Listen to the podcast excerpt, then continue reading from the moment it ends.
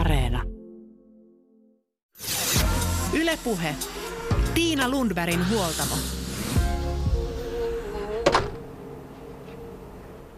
Energisen elämän salaisuus löytyy ihmisen kyvystä johtaa omaa kuormituksen ja palautumisen suhdetta, toteavat huoltamon tämän päivän vieraat Petteri Kilpinen ja Antti Hagqvist.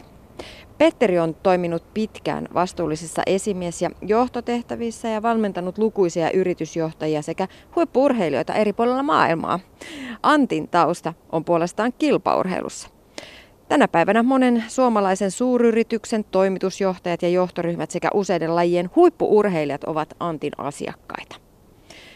Huoltamolla luvassa on kiinnostavaa keskustelua ja vinkkejä elämäntapamuutokseen. Keskustelun aikana sivutaan muun muassa kännykän käyttöä, rutiineita, stressiä ja liikuntaa. Tervetuloa kuulolle.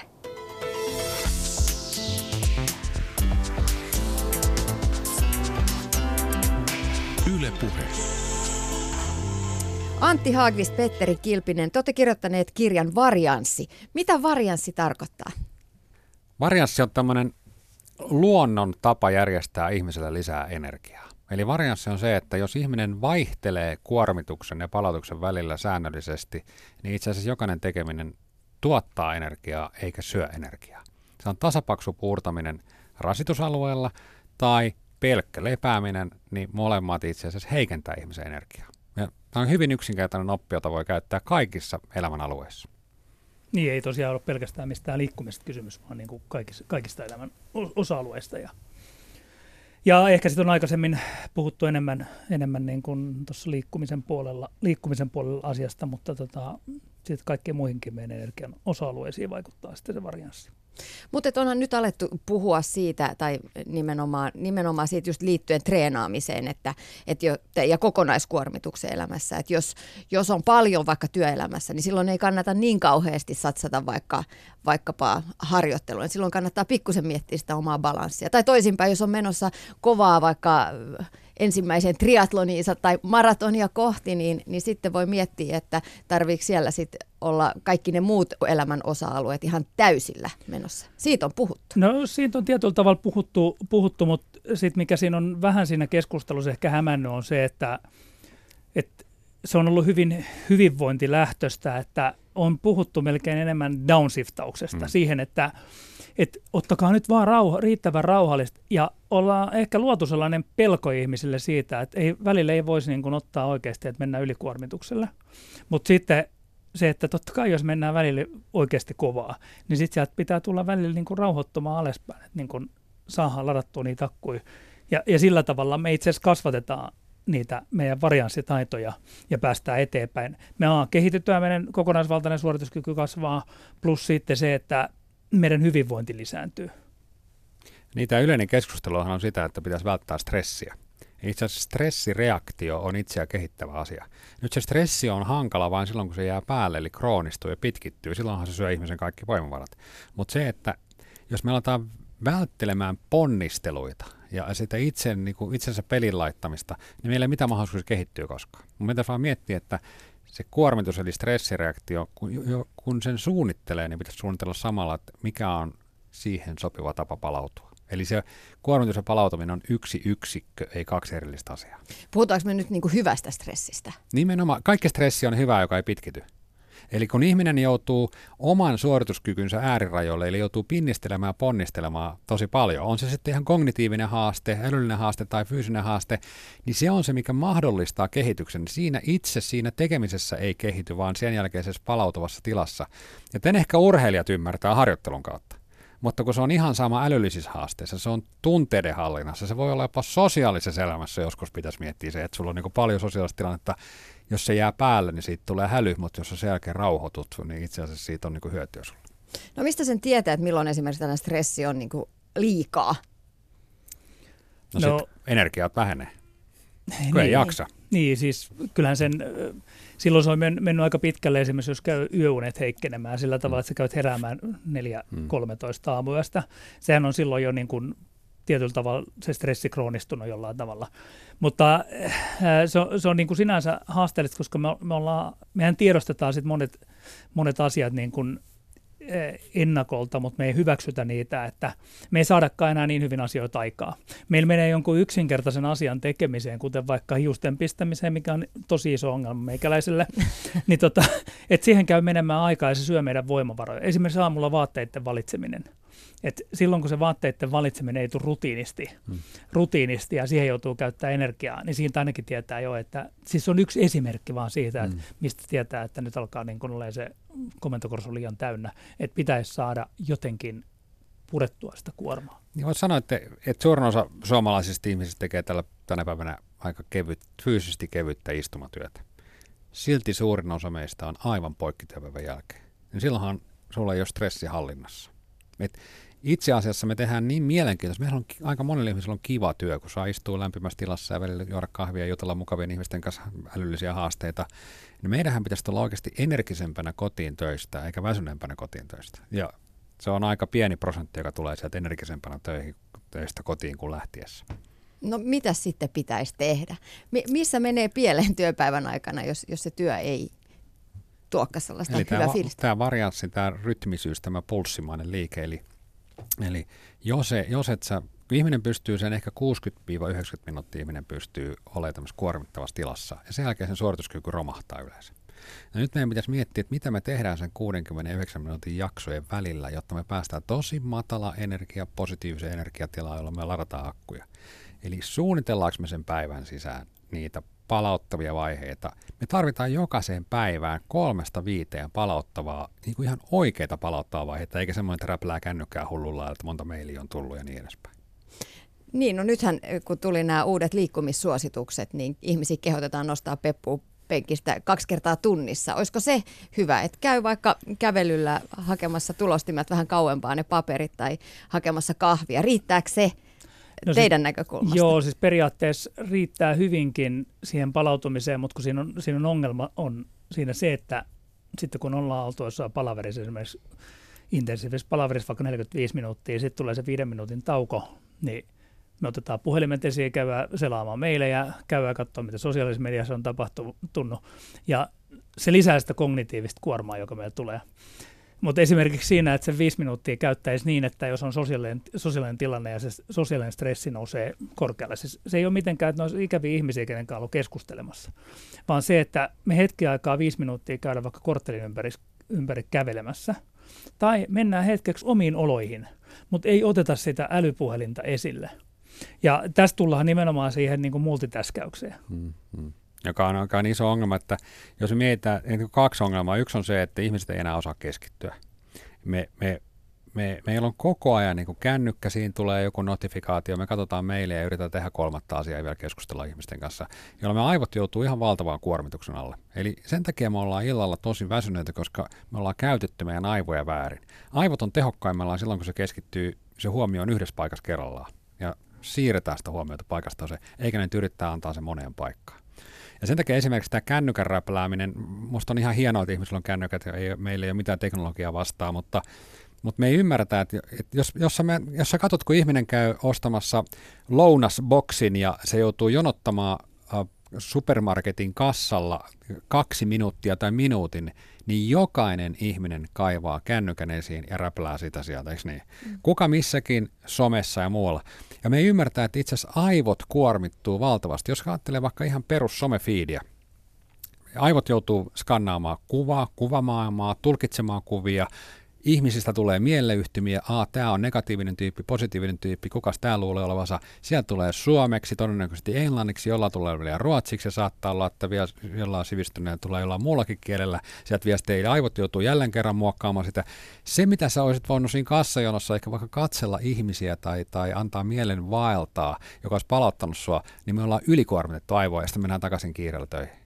Mutta sama ilmiö on esimerkiksi bussimatkoilla tuolla julkisessa liikenteessä näkee sitä, että aiemmin joskus muutamia vuosia sitten vielä, niin saatettiin niinku se bussimatka töistä kotiin saattoi olla sellainen energiaa tuova hetki, jolloin katseli maisemia, saattoi katsoa vaikka sitä luontomaisemaa, jonka tutkitusti tuo myös ihmisille hyvinvointia ja hyvää mieltä, kun katsoo, kun puut vilistää vieressä, niin nyt katsotaan kännykkää. Se on ihan loistava siirtymäriitti. Mä oon yrittänyt monelle sanoa sitä, että kun ihminen lähtee töistä ja sulla on ne työasiat mielessä, Niin jos käyttäisikin sen junamatkan vaikka lähijunalla 15-20 minuuttia katsomalla horisonttiin ja siirtyisi siitä työmaailmasta perhemaailmaan. Mutta juuri kukaan, en ole nähnyt monta ihmistä, joka sen tekisi. Ei, muuten siinä tulee, mä itse kuulen metrolla tuosta Kamppia aika siinäkin paljon. Vähän vähemmän horisonttia. Siinä on vähän huonompi katsella nyt maisemia, mutta se on itse asiassa, mä kiinnitän tosi paljon huomioon siihen, että jos ihmisillä on puhelimia paljon, sieltä katsotaan videoa ja vastaavaa, ja ne ihmiset kuitenkaan menee fyysisiä töitä todennäköisesti menossa tekemään, niin se on oikeastaan välillä jopa vähän surullista, kun tietää, että miten niin kuin paljon siinä tulee sitä kuormitusta. Ja sitten sen, että ihmiset kärsii aika paljon siitä, että sitten kun ne huomaa, että ne ei pääse siihen potentiaaliin, mikä niillä olisi, että kun se keskittyminen menee väärin asioihin. Että kyllä toi on niin kuin, se on ihmisen hyvinvoinnin, mutta niin kuin, ihan niin kuin yhteiskunnallisen toimivuudenkin näkökulmalta tosi iso asia se, että miten me opitaan johtamaan itseämme.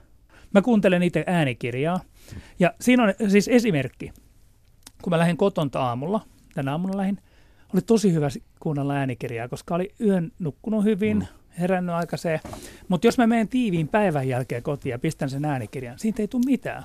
Silloin on parempi pistää se äänikirjakin pois ja keskittyy vaan olemiseen. Mä törmäsin yksi ilta aivan järkyttävään esimerkkiin omalta kohdaltani. Keittelin jauhelihasoosia lapsille ja perheelle. Ja tietenkin sehän kestää aika kauan, kun se jauheliha paistui, niin oli pakko kaivaa se kännykkä siinäkin. Niin. Tiedätkö, toisella kädellä jauhelihaa ja toisella sitten sitä kännykkää. Ja mä tajusin itse, että oikeasti, että nyt tästä ei tule mitään. Se on hyvä esimerkki. Ja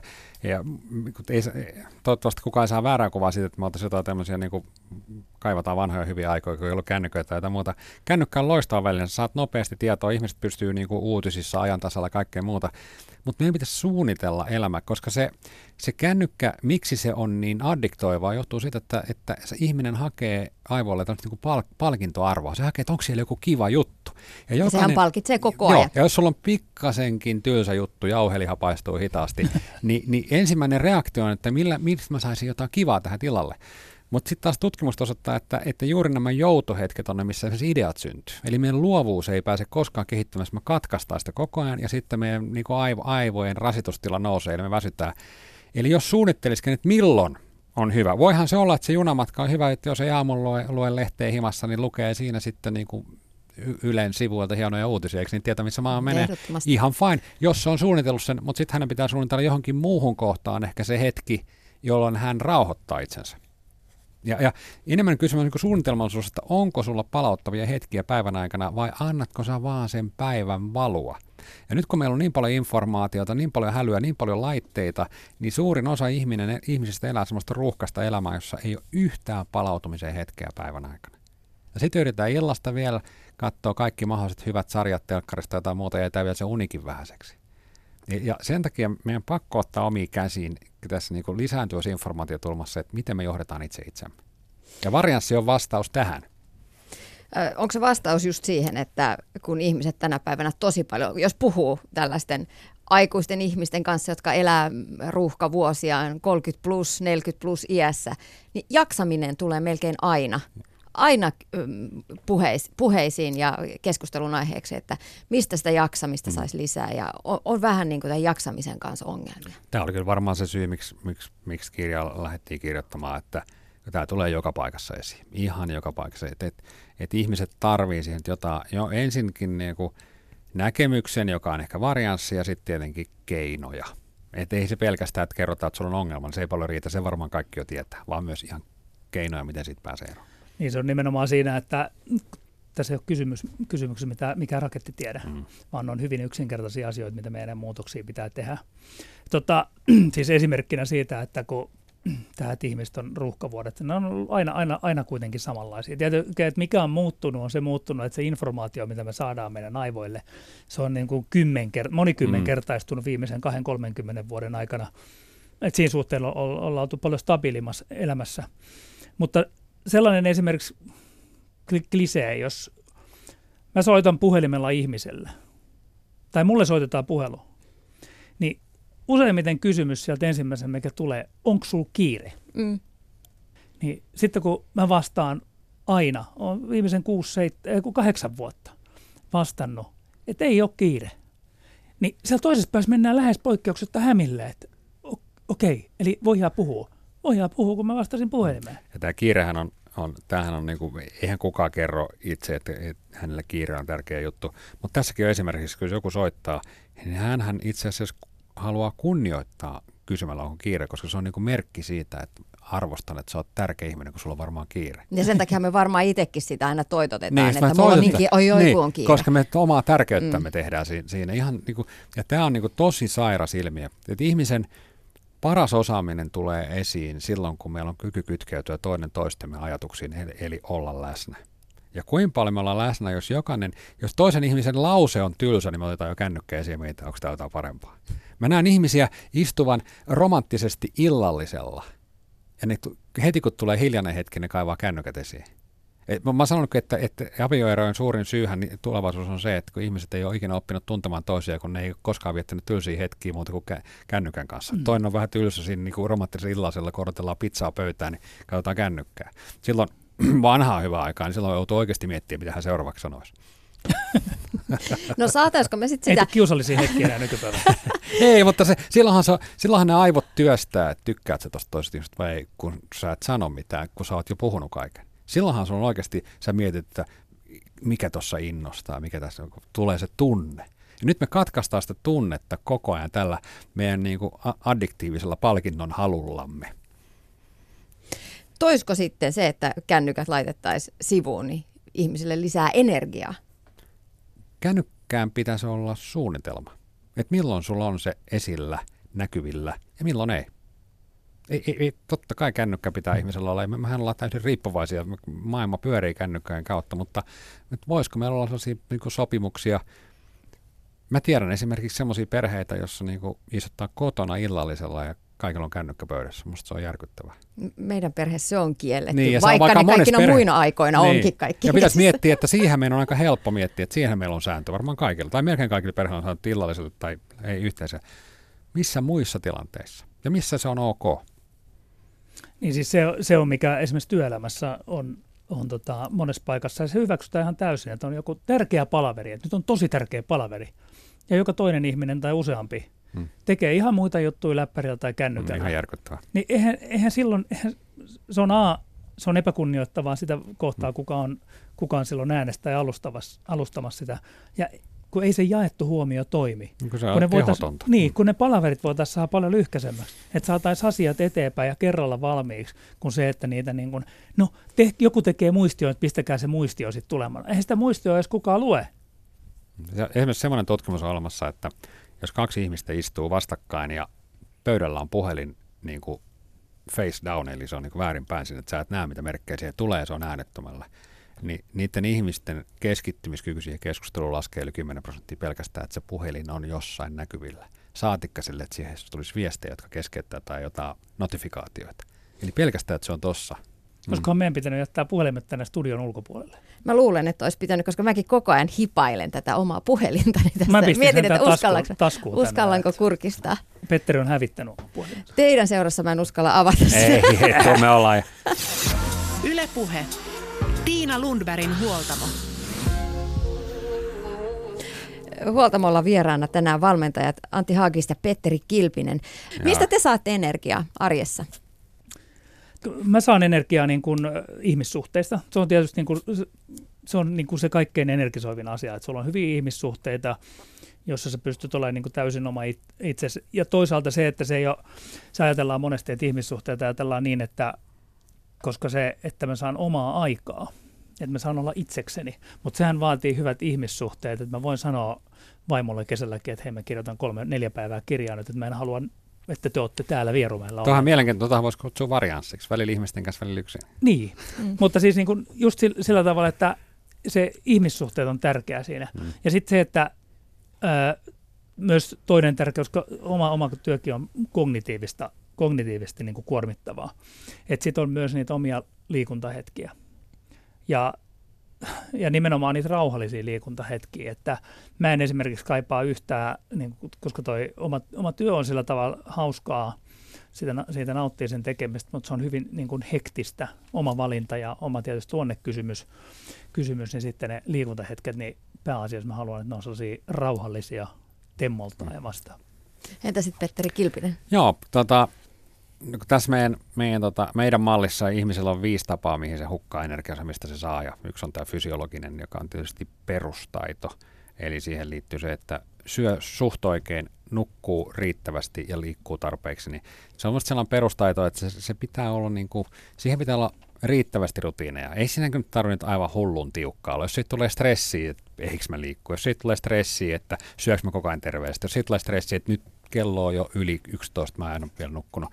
Se menee pieleen. Mutta se, että silloin aika lailla että niinku peruspäivät menee oikein, niin se on niinku tosi tärkeä osa. Sitten jos tämä, niin kuin Antti mainitsi, sosiaalinen energia on tosi tärkeä, että onko sinulla kuluttavia vuorovaikutussuhteita vai onko sinun vuorovaikutussuhteet niinku ravitsevia? Ja oletko se itse semmoinen ihminen, joka antaa muille hyvää, koska se tulee aina moninkertaisesti takaisin.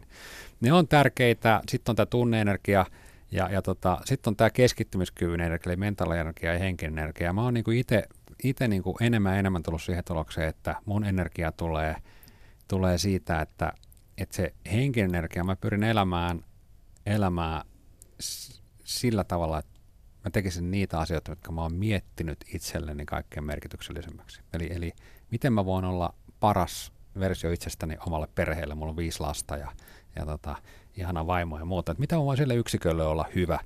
Ja se itse asiassa on yksi syy, miksi mä esimerkiksi harrastan aika paljon liikuntaa, koska mä jaksan enemmän olla sen perheen kanssa tekemisissä. Pyrin tosi paljon kiinnittää huomioon tähän mentaalienergiapuoleen, siksi mä ehkä puhun näistä kännyköistä ja muista niin paljon, että mä en tuhlaa sitä mun energiaani siihen, että mä hajotan mun niinku huomiota 100 paikkaa yhtä aikaa. Että tää on se varmaan se kombinaatio, että mä tykkään juosta, urheilla paljon, mutta ei se ole ehkä se tärkeä juttu juoksemiseen on niinku seuraavat kisat, vaan kyllä se on enemmän se, että ja varmaan tämä liittyy vähän ikääkin, kun ikää tulee, niin mä haluan niinku säilyttää sen nuoruuden vitaliteetin niin pitkälle kuin mahdollista. Huoltamolla tänään vieraana Antti Hagqvist, Petteri Kilpinen. Sen lisäksi, että digitaalinen maailma kuormittaa meitä kännyköillä jatkuvan läsnäololla, niin ne tuo myös kaikki maailman mahdollisuudet meille koko ajan saataville. Kalenterit täyttyy, koska me halutaan tehdä paljon asioita. Meillä on mahdollisuuksia tänä päivänä länsimaissa täällä puuhata kaikenlaista, ja sekin kuormittaa ihmisten aivoja. Neuropsykologit on sanonut, että myös hyvät asiat kuormittaa aivoja, jos kalenteri on liikaa täynnä. Mistä lähtökohdasta teidän mielestä pitäisi lähteä pohtimaan sitten sitä omaa kuormitusta ja jaksamista, jos kalenteri tuntuu liian täydeltä? No, meillä on semmoinen malli tuossa, mitä me on käyty läpi, kun niin kuin vaihtoehtoiset valinnat. Eli ihmisen pitäisi oikeasti miettiä, että jos sä haluat jonkun uuden asian elämääsi, nimenomaan kun siitä informaatio tulee, että oi, että olisi kiva nyt niin kuin aloittaa tämmöinenkin harrastus tai tehdä tuollaisia asioita. Pitäisi aika kylmän viileästi miettiä, että okei, että mikä mulla on tämänhetkinen valinta elämässäni, jonka tilalle mä olen valmis ottamaan tämän.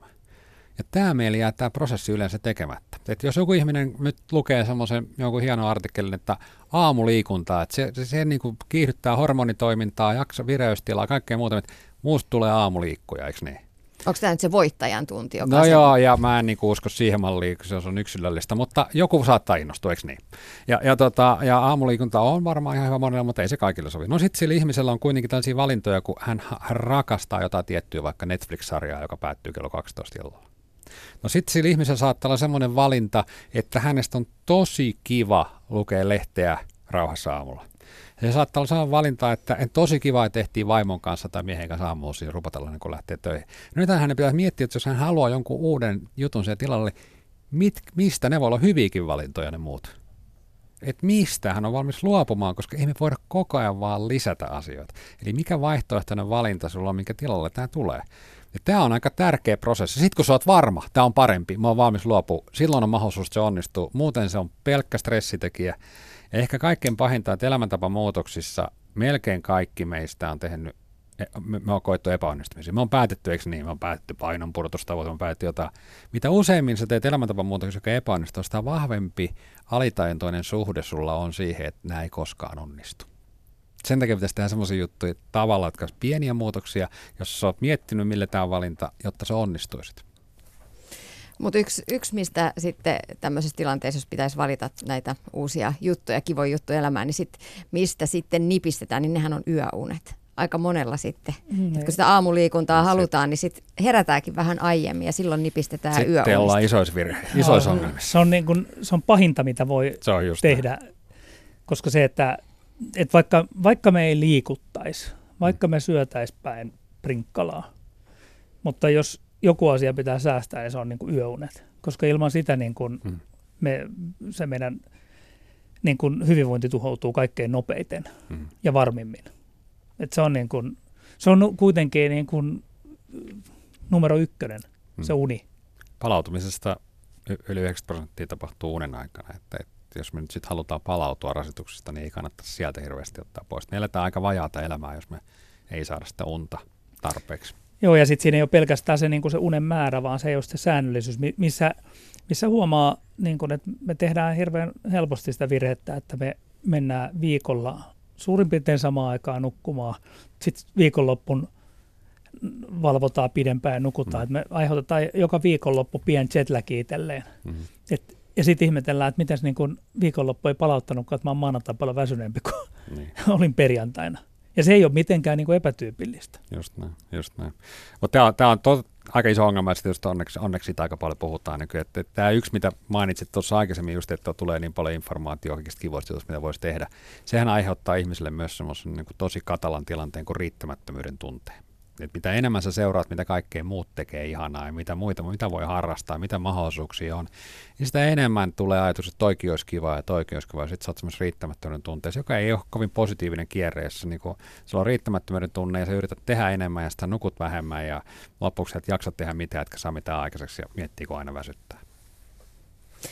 Siinä päästään siihen, meidän pitäisi oppia rajaamaan asioita pois, yksinkertaista. Sellainen taito kuin rajaamisen taito, yksinkertaistamisen taito ja päästään itsensä johtamisen taitoon. Se on tänä päivänä tosi iso sana, se on avainsana työelämässä ja se on näköjään avainsana myös arjen sujumisessa. Mitkä on tärkeimmät tekijät teidän mielestä itsensä johtamisessa? Mistä lähdetään liikkeelle? No siis sehän koostuu rutiineista. Ja siis se, että se liikkeelle lähtö pitäisi lähteä aina niistä perusrutiineista, eli nukkumisesta, säännöllisestä syömisestä ja sitten se, että niistä lepotauoista. Että ne on kuitenkin niitä perusasioita, mitkä pitää olla kuitenkin ensin kunnossa, ennen kuin siellä voi lähteä sitten vilailemaan enemmän yksityiskohtia. Ja se, että sitten kun se yksityiskohtien niin kun suo on loputon, se ei pääty tavallaan ikinä. Että mitä kaikkea pystyy optimoimaan sieltä, mutta siis tärkein siinä on, että jos haluaa muuttaa omaa tekemistään, niin me pidetään noissa valmennuksissa aina siitä, että muutetaan vain yksi asia, ja se ei aloiteta niin kuin joulukuussa tai tammikuussa, vaan se alkaa NYT nyt. Että jos me tänään tehdään joku muutos, että tämä asia pitää muuttua, se alkaa huomenna. Se alkaa huomenna se muutos, ja se muutos voi olla ja se pitää olla niin yksinkertainen se muutos, että sä varmasti pystyt sen toteuttamaan, että sä saat sen onnistumisen tunteen. Se kuulostaa niin kuin siltä, että tuolla ihan fiksuikin ihmisiä on joskus meitä ollut kuuntelemassa, niin sitten toteaa niin kuin niin kuin 100 päivän jälkeen, että ei vitsi, mä tein sen yhden pienen muutoksen, mikä tuntuu aika lapselliselta tehdä, ja sitten se onkin muuttanut aika montaa asiaa sieltä, niin kuin vähän automaattisesti. Et pienistä muutoksista liikkeelle. Tämä on ehkä se just se kaikkein isoin paradoksi tässä, että ihmiset tekee elämäntapamuutoksia, joka pitäisi johtaa jaksamisen lisääntymiseen, niin ne tekee uuden vuoden lupauksen, jossa ne niin kuin päättää muuttaa kaiken. Se, että nyt tulee iso päätös. Ja ne kestää kuulemma sen 17 päivää on keskiarvo, kun ne kestää ne muutokset. Ja sitten sulla on taas niinku yksi epäonnistunut lisää.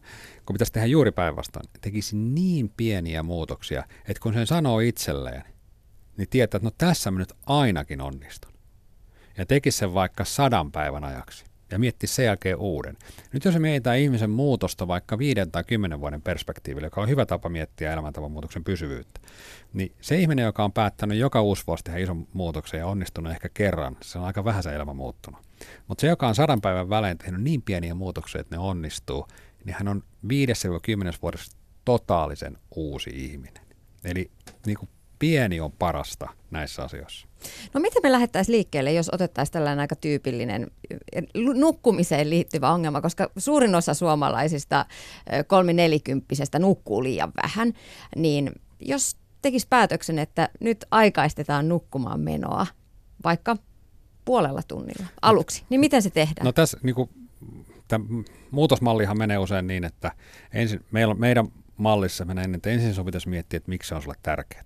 Me kutsutaan sitä syvämotivaatioksi. Että miksi tämä on sulle tärkeä asia, eikä vaan, että olisi kiva nukkua enemmän. Jos se on, tai pitäisi nukkua. Kaikki sanoo, noin gurut sanoo, että terveyssyistä, niin se ei harvoin muuttaa mitään. Vaan mietin ensin, että mä haluan vaikka menestyä mun työssä, se on mulle tosi tärkeää. Mä haluan olla se niin hyvä tyyppi siellä töissä. Mä haluan, että mun niin muisti on parempi mun töissä, mä pärjään paremmin.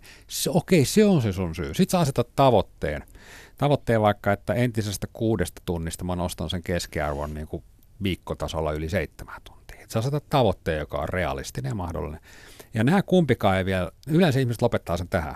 Vaan sitten se niin ratkaiseva tekijä on se, että mitä arjen tapoja olet valmis muuttamaan. On esimerkiksi se, että jos tämä nyt 7 tunnin unitavoite, jollain 6-7 tai johonkin muuhun tavoite, niin yksi voi olla, että tekee sellaisen, että kun kello tulee 21:00, lopetan kaiken työnteon. Sitten toinen voi olla, että kun kello 7 jälkeen syön jotain hiilihydraattipitoista, niin saan paremmin unen päästä kiinni. Eli jotain, mikä on niin kuin, se on vääjäämätön, joka tulee eteen illassa tai päivässä tai jossain muussa. Tai se, että jollekin itse asiassa se, että syön hyvän aamiaisen, itse asiassa helpottaa sitä, että illalla on parempi nukkua, koska unirytmi lähtee parempaan suuntaan. Mikä tahansa se on. Tai käyn liikkumassa työpäivän jälkeen, jotta nukahdan paremmin. Teet semmoisia tapoja 1, 2 tai 3 kappaletta, jotka auttaa tavoitteeseen pääsemistä. Ja tämä meillä jää usein nämä tavat tekemättä. Ja mistä me puhutaan, tapa muuttuu rutiiniksi sillä hetkellä, kun se ei enää vaadi energiaa. Et aika harvalle ihmiselle vaikka aamusuihku on semmoinen hirveä ponnistelu. Mutta jos joku vaikka nuori, joka ei ole sitä tottunut tekemään, niin aluksi se on vaikea, että se vie energiaa. Sitten kun se on tavasta tulee rutiini, se ei vie energiaa, se on helppoa. Niin, tavan muodostumiseen voi mennä pitkäkin aika. Kun siitä tavasta, jota joutuu miettimään niin kun, ja suunnittelemaan ja valmistautumaan, vaikka työmatkapyöräily, niin sehän silloin, kun se on muuttunut rutiiniksi, niin ikinä aamuisin ei tarvitse edes etsiä niitä urheiluvaatteita. Mutta silloin, kun niitä pitää etsiä joka aamu ja näin, niin sitähän se jää herkästi tekemättä. Ensimmäinen 100 päivää on varmaan aika niin kuin ratkaiseva ja se, että sekään ei ole vielä, että se jää pysyväksi. Että kyllä siinä puhutaan aina niin kuin vuosien tavalla. Ja sitten kun ne tilanteet voi vaihtua kuitenkin, että joskus se saattaa sitten vaikka jostain asiasta on tullut rutiini, joka ei ole ihan niin kuin tällainen niin kuin aamupalan syöminen tai vastaava. Niin kuin esimerkiksi työmatkapyöräily, työnkuva muuttuu, aikataulut muuttuu, niin se voi olla, että ilmat muuttuu. Niin se saattaa vaatia hetkittäin aina sen pienen ponnistelun, mutta että se pysyy joku tuollainen rutiini. Mun mielestä työmatkapyöräily on tosi iso rutiinimuutos.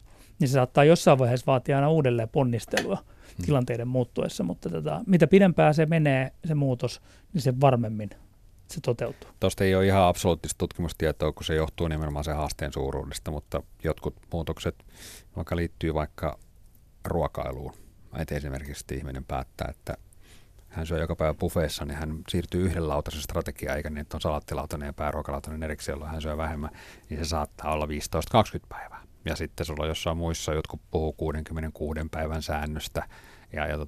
Me yleensä puhutaan 100 päivästä, kun todetaan, että sit sä oot niinku riittävän usein toistanut sitä, mutta voi olla, että joku niinku tosi iso muutos vaatii vielä enemmän, ennen kuin se vaatii vähän energiaa. Mm.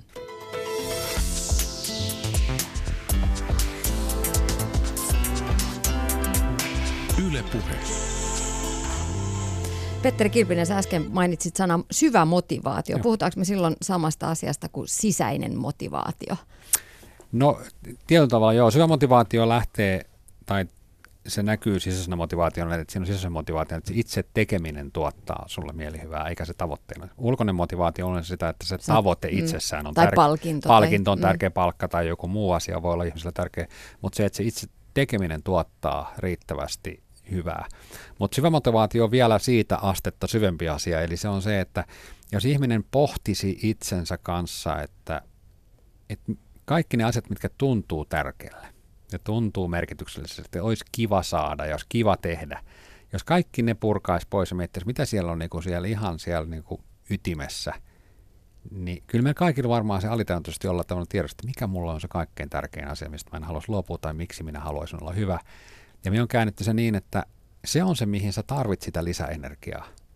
Ja meillä on kuitenkin aika paljon asioita, joihin me ei voida vaikuttaa. Meidän pitää kuitenkin elääksemme käyttää siihen työpäivää se 8-10 tuntia työmatkoineen ja pitäisi nukkua yöllä aika. Meillä on aika vähän aikaa, siinä pitää hoitaa ruuat lapsille ja tehdä kaikenlaisia asioita. Voi olla, että me menee monta vuotta elämässä, että me ei ikinä päästä tekemään sitä, mikä meillä on tärkeää, ellei me ole kirjoitettu sitä itsellemme ylös, tehty siitä tärkeää. Eli me ollaan sanallistettu syvä motivaatio itsellemme tämän vuoksi. Mulla pitäisi olla enemmän energiaa, että mä jaksaisin tehdä jotain mulle tärkeää asiaa.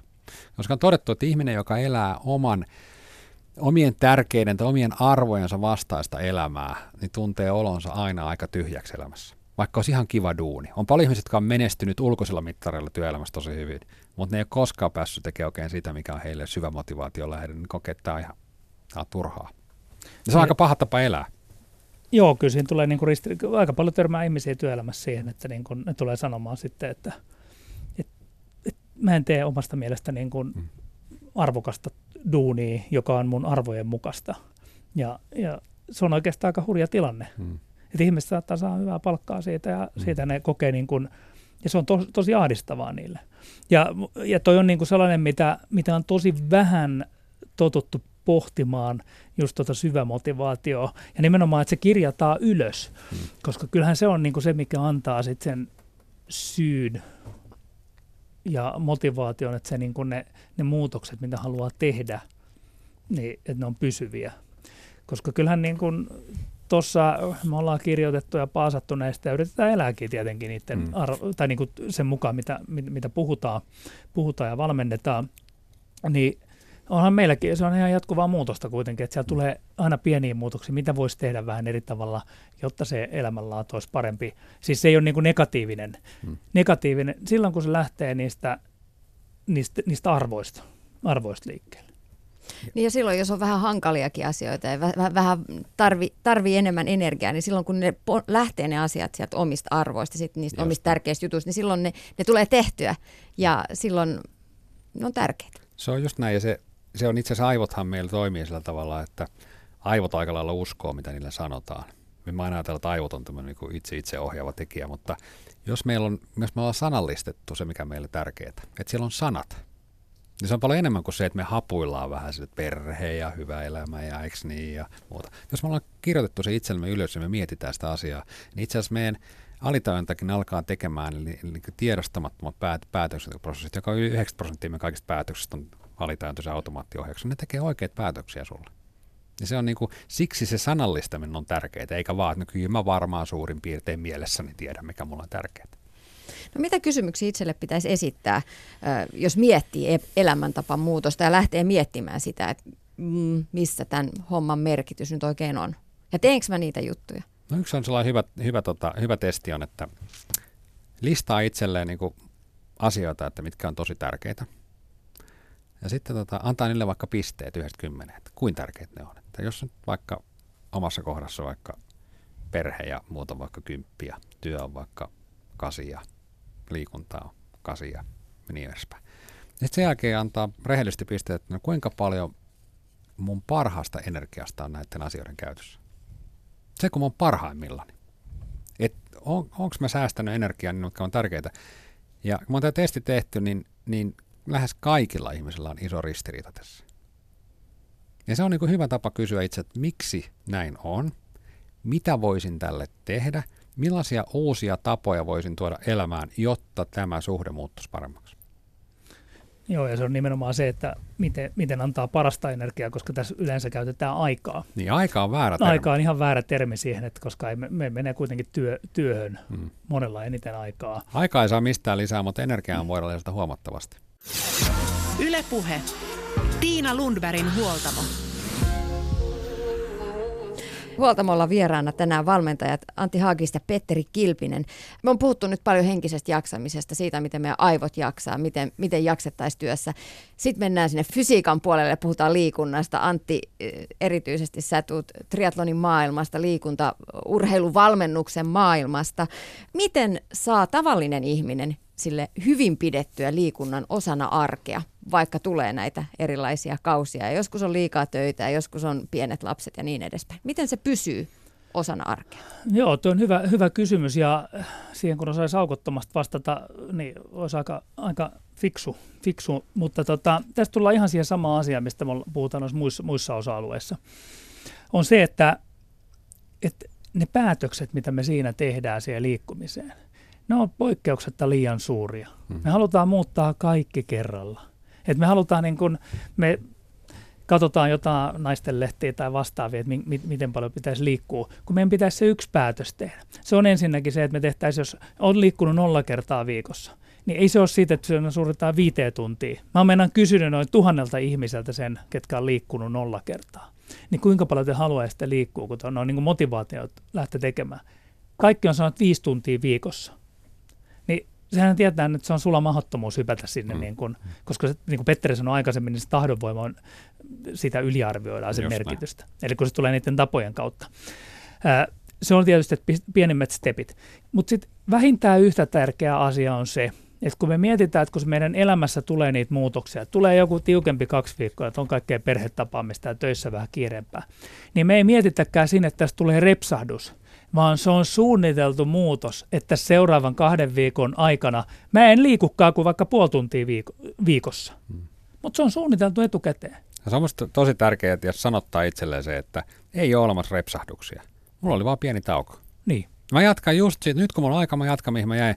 Mutta usein me aletaan sitten niin itsensä syyllistäminen. Nyt tuli repsahdus, eli mä oon huono ihminen, mä en pystynyt tähän ja niin edespäin. Kun pitäisi vaan miettiä, että hei, tämä on elämänmittainen muutos. 2 viikkoa, siinä oli rapujuhlaa ja siinä oli vähän kaikkea työmatkaa ja tuli flunssakin päälle. Who cares? Mä jatkan, niin kuin mitään ei olisi tapahtunut. Se on se ainoa asenne.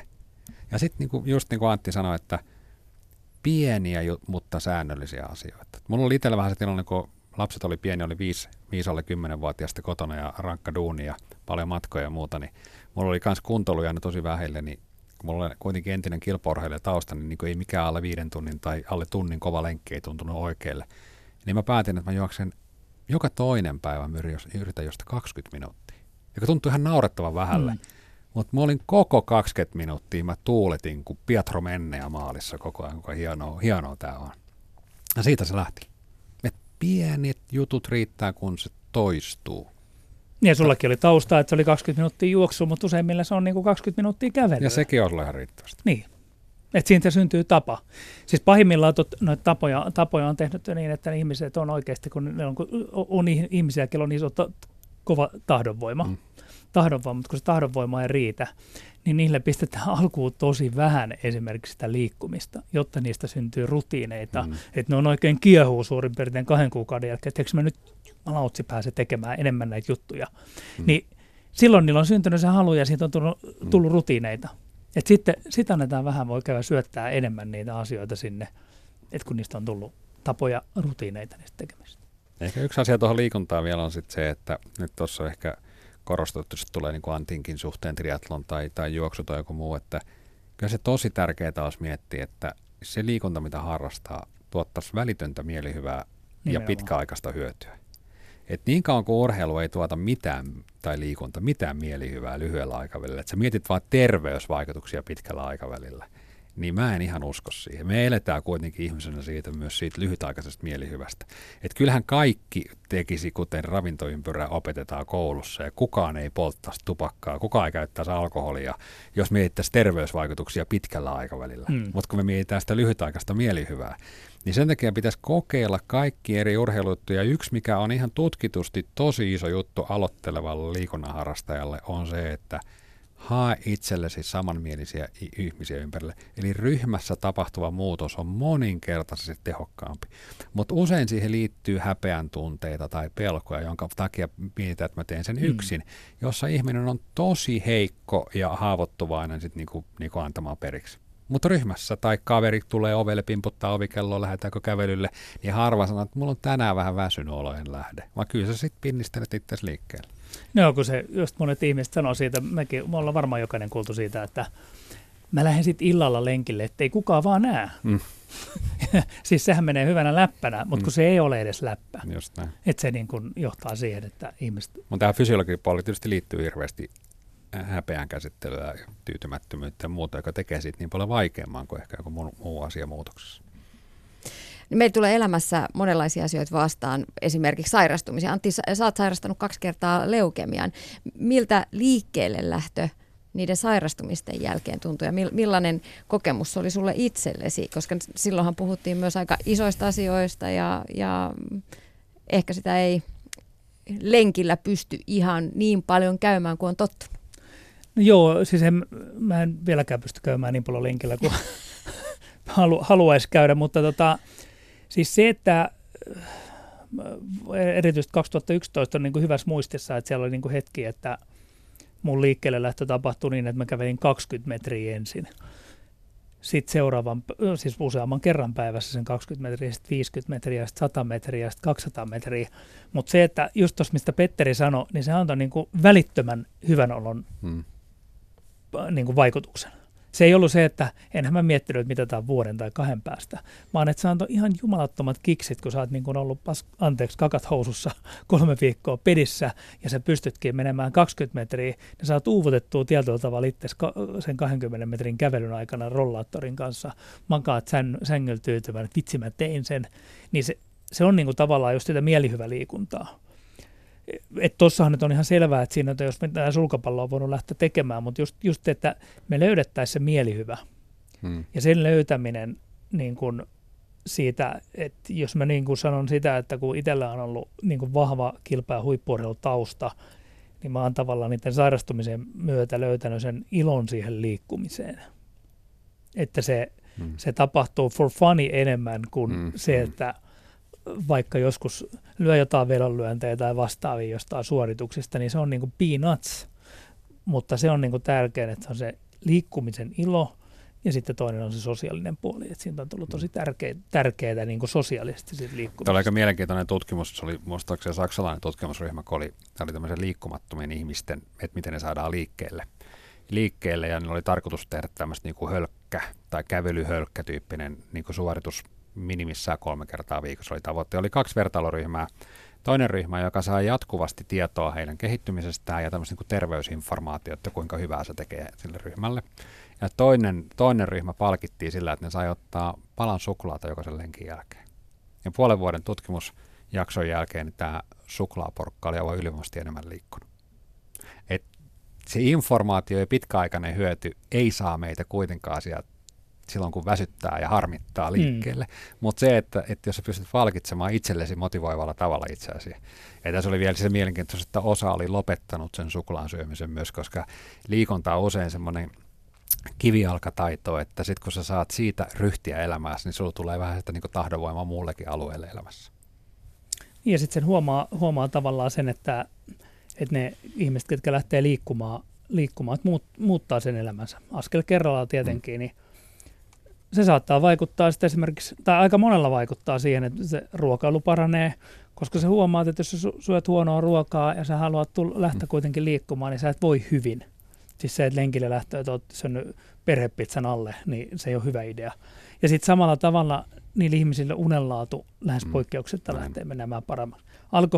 Suhtautuminen alkoholiin muuttuu, koska sä alat havaitsemaan sitä, että hetkonen, ja ei puhuta mistään ryyppäämistä, vaikka että 2 lasia viiniä, niin se tuhoaa aika hienosti ne yöunet.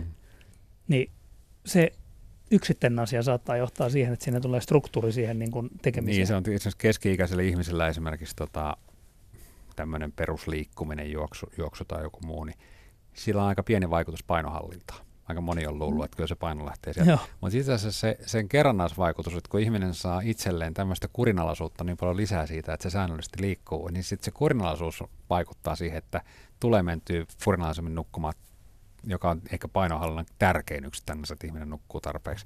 Ja sitten tulee syötyä vähän kurinalaisemmin, kun on kerran tullut vähän liikuttuakin. Mutta sitten se kerrannaisvaikutus on se, mikä tekee vaikutuksen. Niin ja sitten luullaan, että mä kävin liikkumaan 3 tuntia viikossa splitattuna 2,5 tuntiin ja whatever miten onkaan. Ja nyt mulla on paino tippunut ja ihmiset tekee johtopäätöksen siitä, että okei, että se liikunta on se juttu, mutta se on just tullut sen unen kautta ja kaiken näiden kerrannaisvaikutusten myötä. No miten meidän työikäisten pitäisi sitten liikkua? Mitä sä esimerkiksi Antti Hagqvist ohjeistat? Kestävyysliikuntaa, punttisalia, nyt tuli uudet liikuntasuositukset, 2,5 tuntia liikuntaa viikossa riittää ja sitten tällaista reipasta liikuntaa ja sitten 2 kertaa kuntosaliharjoittelu, jotain punttia, lihaskuntoharjoittelua. No mä en oikeastaan nykyisin noissa, kun sitä kysytään aika usein multa, niin mä en suosita mitään siis siinä mielessä, koska se suositus on niin kuin joku katsoo niitä suosituksia Petterin maailmasta tai mun maailmassa, sen suositukset on niin kuin sillä, että me naureskellaan niille, että ne on tosi vähän. Mutta sitten kun mennään jonkun toisen ihmisen maailmaan, niin nehän saattaa tuntua niin kuin ihan utopistisilta. Että sitä niin kuin paljon pitäisi liikkua ja mitä pitäisi tehdä. Ja mä yritän oikeastaan nykyisin jopa välttää sitä keskustelua, koska se kaikki liittyy siihen motivaatioon, että miten ne ihmiset saadaan siis joillakin ihmisillä on tarvetta niin kuin vähentää sitä liikumista. Siitä tulee järkevämpää, että ne saattaa niin kuin polttaa kynttilää molemmasta päästä sillä, että ne liikkuu liikaa. Osa ei taas liiku yhtään. Niin eihän niillä voi pistää yhteneväistä ohjeistusta. Et niille, ketkä ei ole vielä innostunut, niin no, meillä on ollut valmennuksia ja siellä on sitten kysytty se kysymys niin esimerkiksi 0 tuntia liikkuville, niin on annettu sellainen ohje, että hei, käy liikkumaan 2 kertaa 20 minuuttia viikossa. Sitten on ihan hämillä, että mut eihän toi ole suositusten mukaisia. Älä välitä niistä suosituksista. Käy nyt liikkumaan 2 kertaa 20 minuuttia viikossa, käy kävelemässä 2 kertaa 20 minuuttia. Sitten ihmiset on ihan hämmästynyt, että no, mutta kun ne suositukset, ei kun käy nyt, onko mahdoton tehtävä käydä kävelemään 2 kertaa 20 minuuttia viikossa? No ei, mutta riittääkö? Kyllä se riittää. Koska sitten kun sä käyt 2 kertaa 20 minuuttia liikkumassa, sä saat sen onnistumisen tunteen siitä, että voi vitsi, että hei, tää ei loppunutkaan ja tämähän oli ihan kiva. Eihän tää niin kuin, mun ei tarvinnut lopettaa kauniitten rohkeitten katsomista ja näin poispäin. Ei tarvinnut sitä elämää muuttaa. Niin se johtaa siihen jo hyvän olon tunteen lisääntymiseen ja antaa niin kuin positiivista signaalia sille itsetunnolle. Ja sitten se tuleekin 3. kerta, 4. kerta. Ja kohta se onkin siellä liikuntasuositusten määrässä. Sitten käy miettimään jo sitä, että hetkonen, pitäisiköhän mun käydä tekemään jotain lihaskuntoa. Et sitä pitäisi miettiä enemmän niin kuin jokaisen omasta lähtökohdasta. Tämä on mielenkiintoinen kansainvälinen tutkimus tehty, että mitä asioita ihmiset liittävät liikuntaan. Niin suomalaista on ylivoimaisia Euroopassa siinä, että me liitetään meidän liikuntaharrastukseen terveys tosi isosti. Hieno juttu, mutta me ollaan Euroopan, olisimme huonoa vai toiseksi huonoin siihen, että me liitetään ilo millään tavalla liikuntaan. Eli se on niin kuin, vastavalla juuri päinvastoin, me ei liitettäisi siihen niin paljon iloa, että meidän ei tarvitsisi miettiä sitä terveyttä. Ja silloin me ollaan oikeinpäin. Meillä on hyvä niin kuin, koulutus ja informaatio erilaisten järjestöjen kautta siihen, on UK-instituutin suositusta ja muuta. Meillä on kaikille terveys. Mutta kun se on sitä pitkäaikaista, niin se ei saa meitä liikkeelle, kun se ei ole lyhytaikaista. Ilo on lyhytaikainen ja se saa meitä liikkeelle. Ja sitten pitäisi löytää niitä omia ilon lajeja, ja mistä se oikeita tulisi. Ihmisiä ympärille. Et kivassa porukassa se on paljon mukavampaa. Petteri ja Antti, te olette molemmat valmentajia. Valmennatte ihmisiä sekä liikunnassa että myös näissä elämänhallintakuvioissa. Mitä teille valmentaminen on? Mä sanon aina, että valmentaminen mitataan vain sillä, että tapahtuuko valmennettavan arjessa muutos.